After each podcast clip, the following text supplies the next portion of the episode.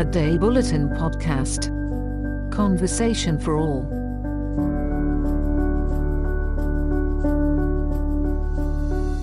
อเดย์บ l ตินพอดแคสต์รายการ Side Effects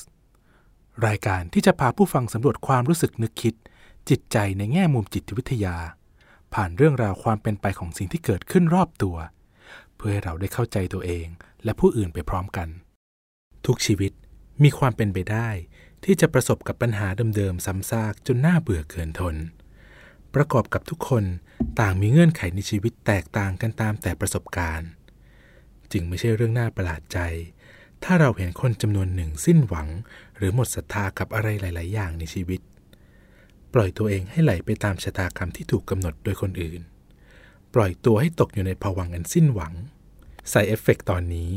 จะพาคุณไปรู้จักอาการทางจิตวิทยาที่เรียกว่า learned helplessness ว่าเมื่อมนุษย์ถูกทำให้พ่ายแพ้ ไร้ค่า ไร้ความหมาย และหมดหนทางสู้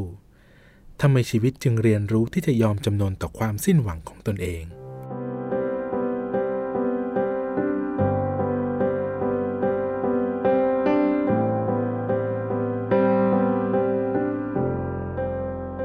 ในปี 1960 มาตินเซลิกแมนนักจิตวิทยาชาวอเมริกัน ได้สร้างการทดลองขึ้นมา เพื่อศึกษาและหาคำอธิบายที่ชัดเจนเกี่ยวกับ learned helplessness โดยเริ่มต้นแบ่งสุนัขออกเป็น 3 กลุ่ม สุนัขกลุ่มแรกถูกจับใส่ปลอกคอไว้เฉยๆ เมื่อผ่านเวลาไปชั่วขณะหนึ่ง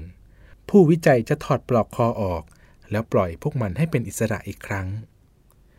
สุนัขกลุ่มที่สองแม้ว่าจะถูกจับใส่ปลอกคอเหมือนกัน แต่พวกมันจะถูกช็อตด้วยไฟฟ้าร่วมด้วย หนทางเดียวที่จะหยุดไฟฟ้าไม่ช็อตต่อไปได้ คือต้องเอาเท้าไปกดคาน ส่วนสุนัขกลุ่มที่สามน่าเห็นใจที่สุด เพราะมันถูกจับใส่ปลอกคอ และโดนไฟฟ้าช็อตตลอดเวลา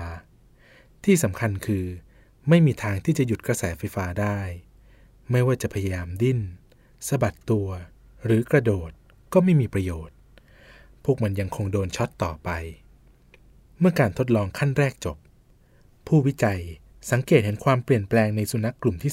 3 พวกมันดูเสื่องซึมลงอย่างเห็นได้ชัด ผิดกับสุนัขสองกลุ่มแรกที่ยังดูปกติตามเดิม ต่อมา ผู้วิจัยนำสุนัขทั้งหมดมาทดลองอีกครั้ง ในการทดลองขั้นที่สองสุนัขแต่ละตัวจะถูกจับใส่กล่องไม่ให้หนีไปไหนได้เหมือนกันหมด โดยกล่องนี้จะแบ่งพื้นที่เป็นสองฝั่ง ฝั่งหนึ่งปล่อยกระแสไฟฟ้าให้ช็อตได้ อีกฝั่งหนึ่งเป็นพื้นที่ปลอดภัย ตรงกลางมีที่กั้น ซึ่งเตี้ยมากพอให้สุนัขทุกตัวกระโดดข้ามไปยังอีกฟากหนึ่งอย่างง่ายดาย จากนั้น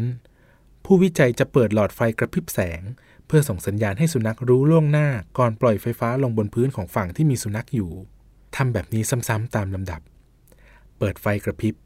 ปล่อยไฟฟ้าช็อต เปิดไฟกระพริบ ปล่อยไฟฟ้าช็อต เพราะผู้วิจัยต้องการวางเงื่อนไขให้สุนัขเข้าใจว่า มันจะถูกช็อตหลังจากมีแสงที่หลอดไฟ เพื่อสังเกตรูปแบบพฤติกรรม และวิธีการตอบสนองของสุนัขแต่ละกลุ่มจากการทดลองในขั้นแรก ผลปรากฏว่า สุนัขกลุ่มแรกและกลุ่มสองสามารถกระโดดข้ามฝั่งไปยังพื้นที่ปลอดภัยได้สำเร็จ ซึ่งแตกต่างจากสุนัขกลุ่มที่ 3 ราวฟ้ากับเหว แม้ว่ากระแสไฟฟ้าจะทำให้รู้สึกเจ็บปวด แต่พวกมันกลับด้านชา ไม่กระตือรือร้นกระโดดข้ามฟากมาสักนิด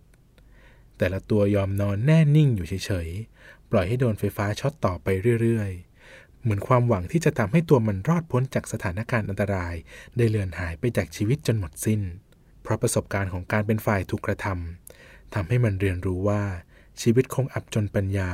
และหนทางเลือกอื่นๆ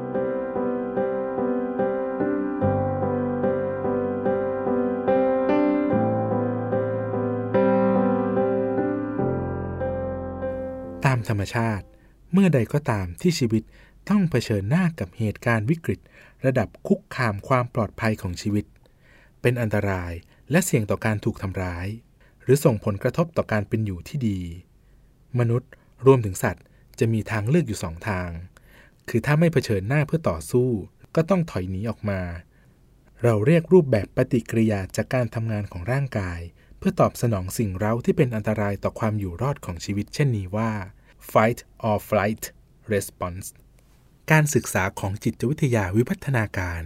ได้อธิบายเพิ่มเติมถึงเรื่องนี้ไว้ว่า เป็นนกลไกทางวิวัฒนาการอย่างหนึ่ง ที่ช่วยให้สิ่งมีชีวิตดำรงเผ่าพันธุ์มาได้จนถึงปัจจุบัน และสืบเนื่องไปถึงอนาคต หมายความว่า ตราบใดที่สิ่งมีชีวิตต้องการอยู่รอดปลอดภัยมากเท่าไหร่ การมีปฏิกิริยาอย่างทันทีทันใดต่อสิ่งเร้าที่เป็นภัย ก็จะยิ่งมีความสำคัญมากเท่านั้น เพราะในสถานการณ์ขับขันที่มีเพียงเส้นแบ่งบางๆ ระหว่างความเป็นและความตาย เราไม่ได้มีเวลามากพอที่จะเตรียมการรับมือใด ๆ ได้ จะมีก็เพียงการตัดสินใจสั้น ๆ ให้ร่างกายตอบสนองแบบสู้หรือหนีเท่านั้น เพื่อรักษาชีวิตและเอาตัวให้รอดจากเหตุการณ์วิกฤตที่กำลังประสบพบเจอ แต่จากการทดลองเกี่ยวกับปรากฏการณ์ learn helplessness ของเซลิกแมนนั้น แตกต่างอย่างสิ้นเชิง พฤติกรรมการตอบสนองของสุนัขกลุ่ม 3 คือผลลัพธ์ที่แสดงให้เห็นถึงภาวะสิ้นหวังจากการเรียนรู้ผ่านเงื่อนไขบางอย่าง ซึ่งถูกกำหนดขึ้นมาให้เกิดความคุ้นชินนานพอ จนกลายเป็นภาพลวงว่า ชีวิตไม่มีทางออกที่ดีกว่า สุนัขในการทดลองถูกทำร้ายจากอันตราย ซึ่งนั่นก็คือไฟฟ้า ที่หลบเลี่ยงไม่ได้เป็นเวลานาน จนทำให้มันหยุดดิ้นรนต่อสู้ในที่สุด เพราะหลงคิดไปว่า ไม่สามารถเปลี่ยนแปลงอะไรได้อีกแล้ว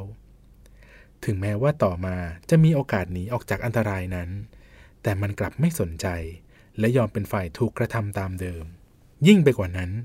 ผลการศึกษานี้ถูกนำมาเชื่อมโยงกับพฤติกรรมความสิ้นหวังในมนุษย์อีกด้วย โดยมุ่งความสนใจไปยังศักยภาพ และความสามารถของแต่ละคนในการรับมือกับปัญหา หรือความท้าทายในชีวิต คนที่มีมุมมองต่อโลกในแง่ลบ มักจะสร้างความเข้าใจขึ้นมาว่า ปัญหาที่กำลังเผชิญจะคงอยู่ตลอดไป ไม่เปลี่ยนแปลง จึงเรียนรู้ที่จะไม่ต่อสู้ใด ๆ หรือไม่คิดทำสิ่งใหม่ ๆ เพื่อลองฝ่าฟันปัญหานั้นอีกครั้ง ส่วนหนึ่งเป็นเพราะเคยประสบความล้มเหลวมาแล้ว ครั้งแล้วครั้งเล่า รวมถึงความคิดฝังใจว่า ตนเองไม่มีความสามารถมากพอที่จะควบคุมผลลัพธ์ของเหตุการณ์นั้น ๆ ได้ สุดท้าย คนเหล่านี้จะมีชีวิตอยู่ไปวันๆไร้ซึ่งความหวังและพลังที่จะสร้างการเปลี่ยนแปลง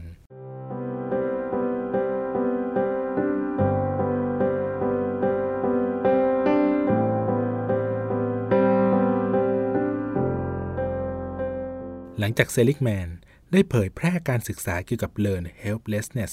อย่างเป็นทางการในปีคริสตศักราช 1967 เวลาล่วงเลยมามากกว่า 20 ปี เขาปรับมุมมองและเปลี่ยนวิธีคิดใหม่ในทางตรงกันข้าม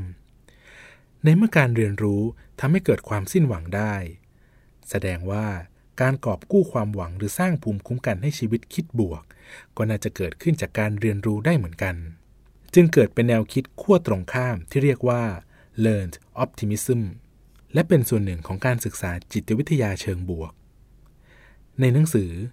Learn Optimism How to Change Your Mind and Your Life โดยมาตินเซลิกแมนซึ่งตีพิมพ์ครั้งแรกในปี 1990 ระบุว่า Optimism หรือการมองโลกในแง่ดี เป็นรูปแบบการอธิบายส่วนบุคคลต่อสิ่งที่เกิดขึ้นรอบตัว ซึ่งแยกออกเป็น 3 องค์ประกอบคือ มุมมองต่อสาเหตุและที่มาของเหตุการณ์ ความถี่และระยะเวลาการคงอยู่ของเหตุการณ์ และการแผ่ขยายไปสู่เรื่องอื่นๆ หมายความว่า เมื่อมีเหตุการณ์ที่ไม่ดีเกิดขึ้น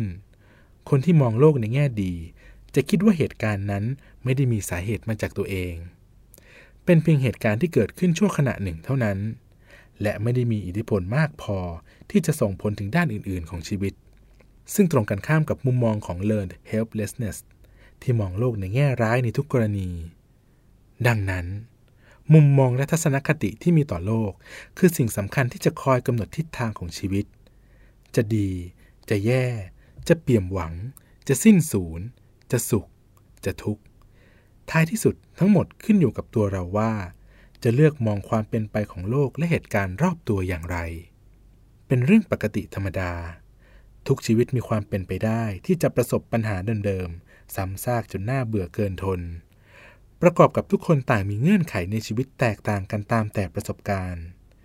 จึงไม่ใช่เรื่องน่าประหลาดใจ ถ้าเราเห็นคนจำนวนหนึ่งสิ้นหวัง หรือหมดศรัทธากับอะไรหลาย ๆ อย่างในประเทศ ปล่อยตัวเองให้ไหลไปตามชะตากรรมที่ถูกกำหนดโดยคนอื่น ไม่ต่างจากสุนัขในการทดลองที่ยอมให้ถูกไฟฟ้าช็อตต่อไปเรื่อย ๆ ถ้ามันยังขืนปล่อยตัวให้ตกอยู่ในภวังอันสิ้นหวังที่เรียกว่า learned helplessness สุดท้าย ความรู้สึกพ่ายแพ้ต่อตัวเอง และทุกสิ่งทุกอย่างจะค่อยๆ กลืนกินชีวิตจนหมดสิ้น เลวร้ายที่สุดคือมีชีวิตที่ไร้ค่า ไร้ความหมาย แล้วถ้าเป็นชีวิตของมนุษย์ละ่ะ จะเป็นอย่างไร ในบรรยากาศวิกฤตการณ์ที่ทุกคนอยู่ในวงล้อม อาจเป็นสาเหตุที่ทำให้เราหลงลืมไปว่า ชีวิตมีทางเลือกอื่นที่ดีกว่าเสมอ หากแต่ต้องเปิดมุมมองใหม่ให้ตัวเอง รู้จักเลิร์นออ t ติมิซึมกอบกู้ความคิดความเชื่อว่า ชีวิตไม่เคยไร้หวังอย่างสมบูรณ์ อย่างน้อยที่สุด สุนัขบางตัวที่กระโดดไปยังอีกฟากหนึ่ง ไม่ยอมให้โดนไฟฟ้าช็อตอีกต่อไป ก็เป็นข้อพิสูจน์ให้มนุษย์อย่างเรา ตระหนักในเรื่องนี้ได้ดีทีเดียว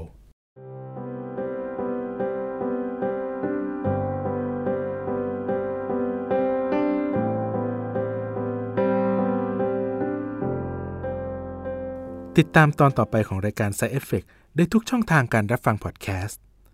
และอัปเดตความเคลื่อนไหวรายการอื่น ๆ จาก A Day Bulletin Podcast ได้ทาง Facebook Fanpage A Day Bulletin